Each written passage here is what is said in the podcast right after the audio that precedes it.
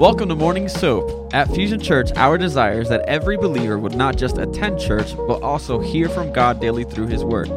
As we read the Bible, we begin to see how God responds to things. Doing daily devotions repatterns the way we think, transforms the spirit of our mind, and helps us become more like Jesus. Join us here Monday through Friday as various pastors and leaders at Fusion Church share devotion and teaching through that day's soap scripture. Download the current soap reading plan at fusionchurch.cc/soap. How are you all doing? I hope your week has gone well and we are heading into the weekend here shortly. So, uh, as usual, um, let's let's have a great time. Let's have a great weekend.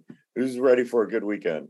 I know a lot of. Yeah, see, there we go. Getting some hands up uh, for the weekend. So one more day. Uh, it's Friday uh, tomorrow, and then uh, we get to come in and we have uh, our last week of ministry fair. Uh, ministry fair has been fun. Uh, we've seen a, a, lot of people just diving into those assessments and really getting to learn. And, and so, um, uh, if you haven't gotten the opportunity to, or um, you haven't done those yet, I highly encourage you to. It's just a great way to really kind of understand yourselves, um, understand what makes you tick a little bit if you haven't done those before. Uh, they're great for even um, just not only that, but uh, I've been in other workplaces and stuff, and we've done things similarly, and it, it really kind of helps out with the team uh, as well. And so those are great tools, not only for ministry and church and everything, but just uh, uh life in general. Um, definitely love the love language test is uh, is great. Uh, married couples um, right there and helping each other out. So uh, so many good things out of that. Um, but jumping on a team and all that other good stuff. There's so many good things out of that. You know, I was talking with a good friend um, here at church, in that we we've become like pretty much best friends, um, and we really kind of said, uh, would we have been best friends if we weren't serving at church together? And, and honestly, we kind of looked at each other and said, probably not probably not like i probably wouldn't have some of the close deep relationships with certain people uh, that i have in my life right now that have been ridiculously re- uh, uh enriching um, supportive and everything else in my life without having uh, been intricately serving on a team. Um, connect groups are great but serving on a team it's another it's another form of battle right? It's another form of coming together and being a part of something bigger than ourselves uh, and doing that with other brothers and sisters. Um, you know I, have said it before uh, you know it's it's about the people to the left and right of you um, it rings true with the military and it rings true with who we serve with who we uh, who we do life next to each other uh, with and uh, and it's been amazing so uh, i can't and it's just it's no lie right it just it is what it is uh, it's been amazing. So I encourage that for everyone uh, to dive in that. But let's dive into the word. Let's pray and then see what God has for us. We are in Numbers 23. Uh, Numbers 23, we're going through the story of uh, Balaam here. Um, and I'll do a little recap of 22, kind of where everything fits. Um, we're going to look at Balaam as a character quite a bit. Uh, and there's some ups and downs with him. Um, but we're going to definitely kind of dive into all of that. Uh, so let's pray and let's see what God has for us this morning. Uh, Lord, we just uh, we come to you um, with our hearts and our minds and our eyes wide open. Please uh, show us, lead us, guide us, um, teach us, teach even myself, Lord, as I surrender myself to you. That this be your word and not my own. Uh, Lord, we just come to hear a fresh word from you. Uh, give us something either that we need today or we need going forward, no matter what in our lives. Maybe it's a new principle or lesson that we need to learn uh, individually uh, or as a collective, as a church. Lord, we just pray and we want to hear from you this morning. We pray and welcome your spirit to be with us and fill us up as we go about our day. Uh, and may we also uh, just be a witness to you, to others that we interact with today. In Jesus Christ's name I pray. Amen and amen. All right. Um, if you got some coffee, tea, whatever, get a good sip of that, and then we're going to dive into the word. Chapter 23, um, right here as uh, reading out of the New Living Translation. Then Balaam said to uh, King Balak, Build me seven altars here and prepare seven young bulls and seven rams for me to sacrifice. Uh, Balak mm, uh, followed his instructions, and the two of them sacrificed a young bull and ram on each altar. Then Balaam said to Balak, Stand here and by your burnt offerings, and I will go to see if the Lord will respond to me. Then I will tell you whatever he reveals to me. So Balaam uh, went alone to the top uh, of a bare hill, and um, and God met him there. Balaam said to him, I have prepared seven altars and have sacrificed a young bull and ram on each altar. The Lord um, give Balaam a message for King Balak. Then he said, Go back to Balak and give him my message. Right, that's the Lord speaking. So Balaam returned and found the king standing beside his burnt offerings with all the officials of Moab. Uh, this was the message Balaam delivered. Balak, summon, summon me to come from Aram. The king of Moab uh, brought me from the eastern hills. Come, he said, curse Jacob for me. Come and announce Israel's doom. But how can I curse those whom God has not cursed? How can I condemn those whom the Lord has not condemned? I see them from the cliff uh, tops. I watch them from the hills. I see a people who live by themselves, set apart from other nations. Who can count Jacob's descendants as numerous as dust? Who can count even a fourth of Israel's people? Let me die like the righteous. Let my life end like theirs. Then King Balak uh, demand, um, demanded of Balaam, What have you done to me? I brought you to curse my enemies. Instead, you have blessed them. But Balaam re- uh, replied, I will speak only the message that the Lord puts in my mouth. Balaam's second message, verse 13. Uh, then King uh, Balak told him, Come to me to another place. There you will see another part of the nation of Israel, but not all of them. Curse at least that many. So Balak uh, took Balaam to the plateau of Zophim uh, on Pisgah Peak. He built seven altars there and offered a young bull and a ram on each altar. Then Balaam said to the king, Stand there by your burnt offerings while I go over there to meet the Lord. And the Lord met uh, Balaam and gave him a message. Then he said, Go back to Balak and give him my message. So Balaam returned and found the king standing beside his burnt offerings with all the officials of Moab. What did the Lord say? Balak asked eagerly. This was the message Balaam delivered Rise up, Balak, and listen. Hear me, son of mm, Zippor. God is not a man. He does not lie. He is not human, so he does not change his mind. He has never spoken and failed to act. Has he ever promised and not carried it through? Listen, I receive a command to bless. God has blessed, and I cannot reverse it. No misfortune is in his plan for Jacob. No trouble is in store for Israel. For the Lord their God is with them. He has been proclaimed their king. God brought them out of Egypt. Uh, for them, he is as strong as a wild ox. No curse can touch Jacob. No magic has any power against Israel. For now it will be said of Jacob, What wonders God has done for Israel. These people will rise up like a lioness, like a majestic lion rousing itself. Uh, they refuse to rest until they have feasted on prey, drinking the blood of the slaughter. Then Balak said to Balaam, Fine, but if you won't curse them, at least don't bless them. But Balaam replied to Balak, Didn't I tell you that I can only, uh, that I can do only what the Lord tells me. Then King Balak said to Balaam, Come, I will take you to one more place. Perhaps it will please God to let you curse them from there. So Balak uh, took Balaam to the top of Mount Peor, overlooking the wasteland. Balaam again told Balak, Build me seven altars and prepare seven young bulls and seven rams for me to sacrifice. So Balak did as Balaam offered. And offering a young bull and a ram on each altar. And that ends verse or uh, chapter 23, the word of the Lord. All right, a little cliffhanger as we jump into 24 tomorrow. Uh, I might give a few spoilers in here uh, as that goes if you haven't read this before.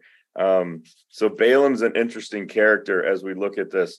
Uh, even in um, go back a chapter into 22, um, we see like Balaam just kind of uh, he he just comes out of nowhere. So he's not part of Israel, right? He's uh, he lives and resides in that area, um, uh, the Canaanite and Moab uh, area, uh, and so uh, King Balak comes to Balaam. Balaam is known as a seer, basically somebody that can kind of understand the spiritual realm in general um, there's actually historical evidence uh, for him uh, for Balaam as a character himself.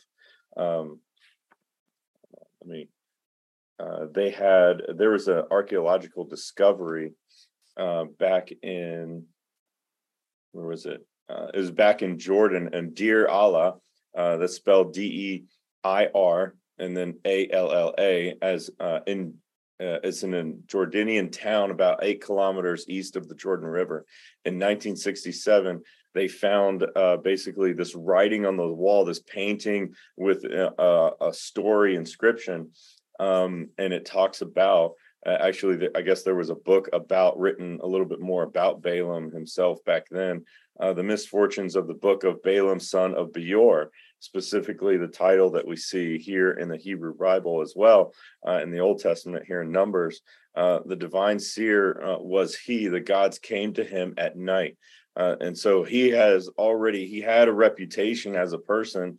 Uh, this is even outside of the Bible. They have uh, evidence of Balaam as a real person, um, which used to be a you know one of those questions of the bible is this a real character or is this more of a moral story to to just kind of um, point at a moral principle. Um, but no, he is a real character. He's, you know, they have other um, archaeological evidences that he was a real person. So um, quite interesting. Um, uh, divine seer was, you know, and they said uh, misfortunes uh, of him. And so we'll uh, there's some other things about him that make that kind of come out. And at first it looks like balaam's like a solid character at first. You're thinking well he just he does what god says. And but he's trying to like hey uh, you know balak i'm sorry bro i just i can't do anything that god doesn't let me do. Um we see this over and over. Um but really like you would think that hey after the first time and God says, Look, I'm sorry, but these people are blessed. You're not going to curse them. And Balak says, I'm not going to do this. He keeps going with Balak. He, Balaam keeps moving with the king from hilltop to hilltop, keep trying to appease God through these um, sacrifices.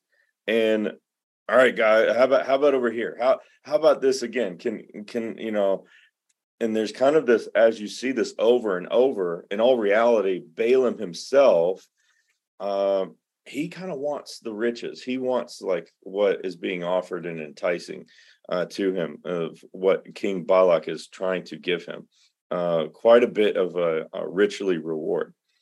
Um, it's it's an it's a back and forth. At face value we see that balaam just looks like hey he's just a he's a good prophet. Uh seems to be a guy that uh is following god and but you know balak's trying to use him uh, for his own purposes. And uh really there's some there's some oddities to that. Uh balaam is actually referenced in um in revelation uh, revelation 2.14 and this is where ultimately uh, we see in pointing back that Balaam, the heart of Balaam, is actually not good. Uh, Revelation 2:14. But I um, have a few things against you because you there, those who uh, hold the doctrine of Balaam, who taught Balak to put a stumbling block before the children of Israel to eat things sacrificed to idols and to commit sexual immorality. And that will point to um, what happens. At, uh, actually, it happens in um, chapter 25. So, well, that is actually on Saturday for you guys to read. And we see that Balaam's not able to curse. He he doesn't curse the uh, nation of Israel. Um, he probably could have, right? God just says, "Don't do it," and Balaam does what God says. But he he probably could have turned around and just said, "No, God. I mean, I'm going to do what I want to do, and uh, you know, smite me if you want, because uh, I want them. I want the money."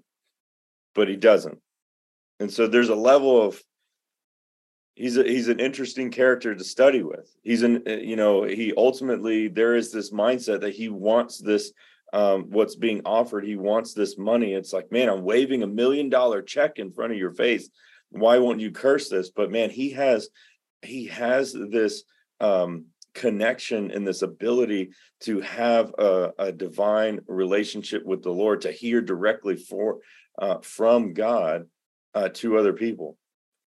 And so there's a couple theological principles that we we can pull from this um, interesting story. Is that one of them is the gifts of God are irrevocable.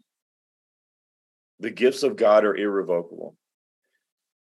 And I'm sure that sometimes, even in church, and this is where sometimes church hurt comes from, is that you may see somebody that, honest to God, has some divine spiritual gifts that have, the Lord has given them, but the some of these people still do things or have said things that maybe we didn't like or have hurt us, but they still held on to a, a wildly uh, amazing and deeply spiritual gift. Maybe it's speaking in tongues, and you know, like, hey, this is no faking it. This guy's genuinely speaking in tongues deeply, has a deep, intimate connection with the Lord. However, they have an they have an, an affair in their life or something or they fall short uh, or they you know what they're just not um, they're not as a part of the church or whatever the whole uh, kit and caboodle is in their life we see that god's gifts are irrevocable there's whatever god is doing why these people have some gifts but yet they're not uh, these super devout pastors or something. And then we have super devout pastors that, of course, have great gifts as well. It's just God gives gifts freely. The the Holy Spirit gives gifts. And you know what? There's a level that sometimes and we don't understand it. And this is why we are human and God is God. And ultimately the bigger scheme that we can't even fully fathom of why God does what he does and how he works in mysteries. Um, but he does. And ultimately it's for good. And this is where this is where faith jumps in. This is where uh, ultimately there's, you know, we see that Balaam is kind of like a, a, at this point we're like not really sure like what is this guy like? Okay, he's not gifting, or he's not uh, he's using his gift, but he's not cursing them as he's being tempted and almost paid off to do. But man, he keeps trying though, he keeps allowing he goes with Balak hilltop to hilltop, sacrificing uh, more animals to God to try to, you know, make God say, "Hey, can I can I twist your arm a little bit here? Can can I can I get this so you know so I can get paid off?" No, no, and we see what God's coming out, and there's some good theological truths of what Balaam um, puts out because it's what God's words are and he's just the messenger you know and so there's some good things for us to take away in hearing these blessings where um so like one of them the second message. This is uh 18 through 24 and i love this like listen i received a command to bless. God has blessed. I cannot reverse it. So i want you to take this to heart. If you've been blessed by god it cannot be reversed. God's blessings are yes and amen. They're not maybe, they're not well, what if they're they are yes and amen. His promises and his blessings are irreversible. All right. That is, you can take that to the bank for you. You can take that to the bank for you. we see that it's you know he's going through and talking about the nation of israel and the promise of what is for them uh, no misfortune is in the plan for jacob no trouble is in store for israel um, ultimately in the large picture that is very true but of course we see every once in a while israel messes up and a few people get a little bit of judgment but ultimately in the grand scheme of things israel is preserved and protected for thousands of years and still even today. And still even today. The, I mean, it's one of those um, mysteries of history, if you will, of ultimately we see similar uh, instances in other nations or tribes that are no longer on the face of this earth, where many enemies surrounding uh, a certain uh, group of people and have wiped them out over time in history. This should have been the fate of Israel, but because of God, they are still here.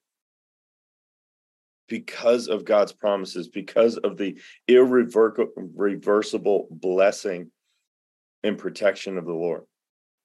And that is also passed on to us as Christians through the blood of Jesus, through his death and resurrection, through our faith in Christ, through our following in his lordship and us verbally saying yes and amen to God, to Jesus himself. We are grafted in, as most of us on this call are Gentiles. We are grafted into the nation of Israel. We are part of that promise. We are part of that promise and so there there's some good stuff we can take uh, from uh, what he is saying here for us to look at as Christians today because of our grafting in. We see that um, one of the things that uh, here's one of the issues with with Balaam. Um, we looked at Balak and this is also why these sacrifices had had no there's two things on these sacrifices on why none of these had any anything to do with god like god was just like i don't know what you're doing you're just killing animals to kill animals right now because they did two things one they're doing it with the heart of thinking god is a genie they're doing it with the heart so god doesn't care about your sacrifice if the heart behind the sacrifice is garbage is uh, I'm doing this so God, so you could bless me, or you could mm, tell do me do tell me what I want to hear. What do I want to hear? I want to hear that you're going to bless me with a million dollars. So I'm going to do this so that y- y- it's not a genie bottle thing. It's not a hey, I'm going to keep doing this, so you you should you should let me curse the people of Israel. You should um, conquer my enemies. You should do all these things for me because I'm doing XYZ. This isn't a tit for tat. This isn't a rub the bottle the right way and the genie pops out and you get three wishes. This is not how God operates. The other part of here is that they're doing this in an unholy manner. The first hilltop uh, if you go back into in chapter 22 and verse 41, the next morning Balak took Balaam up to the uh, um, Bamoth Baal.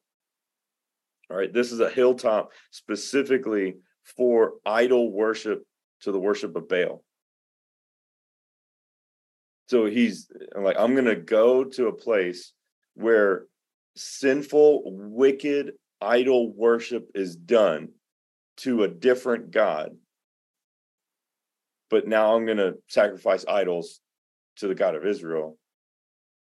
So hopefully he'll let me do what I want to do. And we see that we're he's taking an unholy place, an already defiled location as well. And so this isn't going to none of this is pleasing to God. None of this is like, all right, you're you're after my heart. No, you're after your own heart. And there's a level for all of us is that are we presenting sacrifice in our lives for our own heart or to honestly seek God's heart? Are we honestly looking for God's heart in a situation or our own heart? What is it that we're seeking? Are we laying down our own preferences? Are we laying down our own wants? And here's a clear story of Balak not caring about God's heart because honestly, Balak should have heard the first message and been done and said, These are a blessed people. You know what I should do? I should have a banquet for these people. I should love on them. I should do an outreach to them. I should be taking care of them. I should be welcoming them into my land. I should be sharing my cattle and my crops. We could be neighbors and be partners. And this could, we could have a mutual relationship. We could be good to go. I could love on God's people right now. But what does he do? He's scared to death. He goes, They're going to take all my stuff. They're going to eat all my food and they're going to take all my women and they're going to just, they're going to kill us. They're going to get rid of us. And this isn't good. And they're just scared instead of saying, You know what? I could learn from these people. God has clearly blessed them. God is clearly with them. So, you know what? Maybe I need to recheck myself up from the neck up and go, there's something about them I should learn but he doesn't do that. He's so and spiteful and right. He's willing to give up so much money for what his heart heart wants. That's what Balak is going after. Like, I'll give this prophet over here, Balaam, that has the spiritual gift. I'll give him all the money in the world, as much as I can, because my heart is so hard with my own desire to get rid of these people why couldn't he have turned around and said, Wow, these are blessed people. I probably should be good friends with them. I probably should be taking care of them. I probably should be, well, they're just intense and sitting out in the middle of nowhere, even though it is kind of my property. I, I should I should probably do something nice. Maybe we'll do a peanut butter and jelly ministry for them. Something. But no. He doesn't. He continues with his hard heart, hilltop after hilltop, sacrifice after sacrifice, enticing Balaam to try to get God to be a genie in the bottle. That's ultimately what's going on. And Balaam's going along with it. Um, and that's the annoying part. That's really the annoying part. As much as Balaam's doing the right thing by saying, I can only speak what God says, and I'm not gonna, I'm not gonna take your money and do something different, which he still has free will as well. So he probably could have, but he sticks to his guns there. He has at least that level of courage and we talked about that mm, yesterday during worship and prayers like lord may we have that same courage at least to say you know what? No matter what you say lord we will stand by it. We will do as you say. And that that's a level you know it's like man i want to have that kind of courage no matter what is being what kind of million or billion dollar check waved in front of my face may i no matter what the enticing offer is may i do what you say only That's the good thing about Balaam. But that secret sin of Balaam is that he's really greedy and actually still wants this money. So he keeps trying and trying and trying because he wants Balak's mm, uh, money. But he t- this is kind of that weird conundrum with Balaam where he turns around, he still, he goes, oh, dang it. Well, I didn't get the answer I wanted. Third time's a charm. Nope, didn't didn't happen we'll get into the third time and tomorrow with mm, 24 but it's it's this over and over. And it's so it's this ultimate thing of are we treating god as a genie? Or are we truly seeking his heart? And are we willing to change our own to match him? Ultimately in the new testament context are we trying to be more like jesus or are we trying to fit Jesus into our own perception? That's ultimately the question. And trust me, even me, even others in this church, even uh, all of us, no matter who you are, as humans, we are continually part of the sanctification process in our lives to match our heart like Jesus and no matter what, all of us have something in our heart that is like it's not really there yet. It's still molding. It's still moving. And so if there's something in your heart today and it's convicting you don't feel bad about that because i want you to know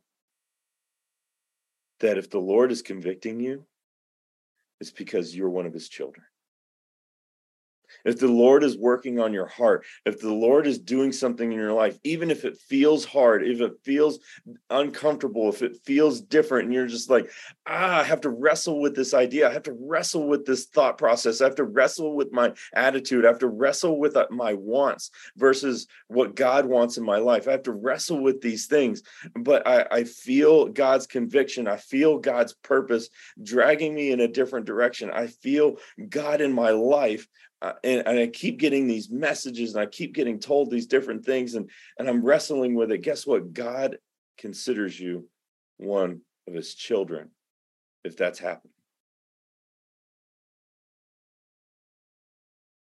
He chastised those who he loves. He chastised his children. He wants to continue to grow you, to mold you, and, and to make you better. That sanctification process until the end of our day that is the constant renewal of understanding that you are one of his and you are saved.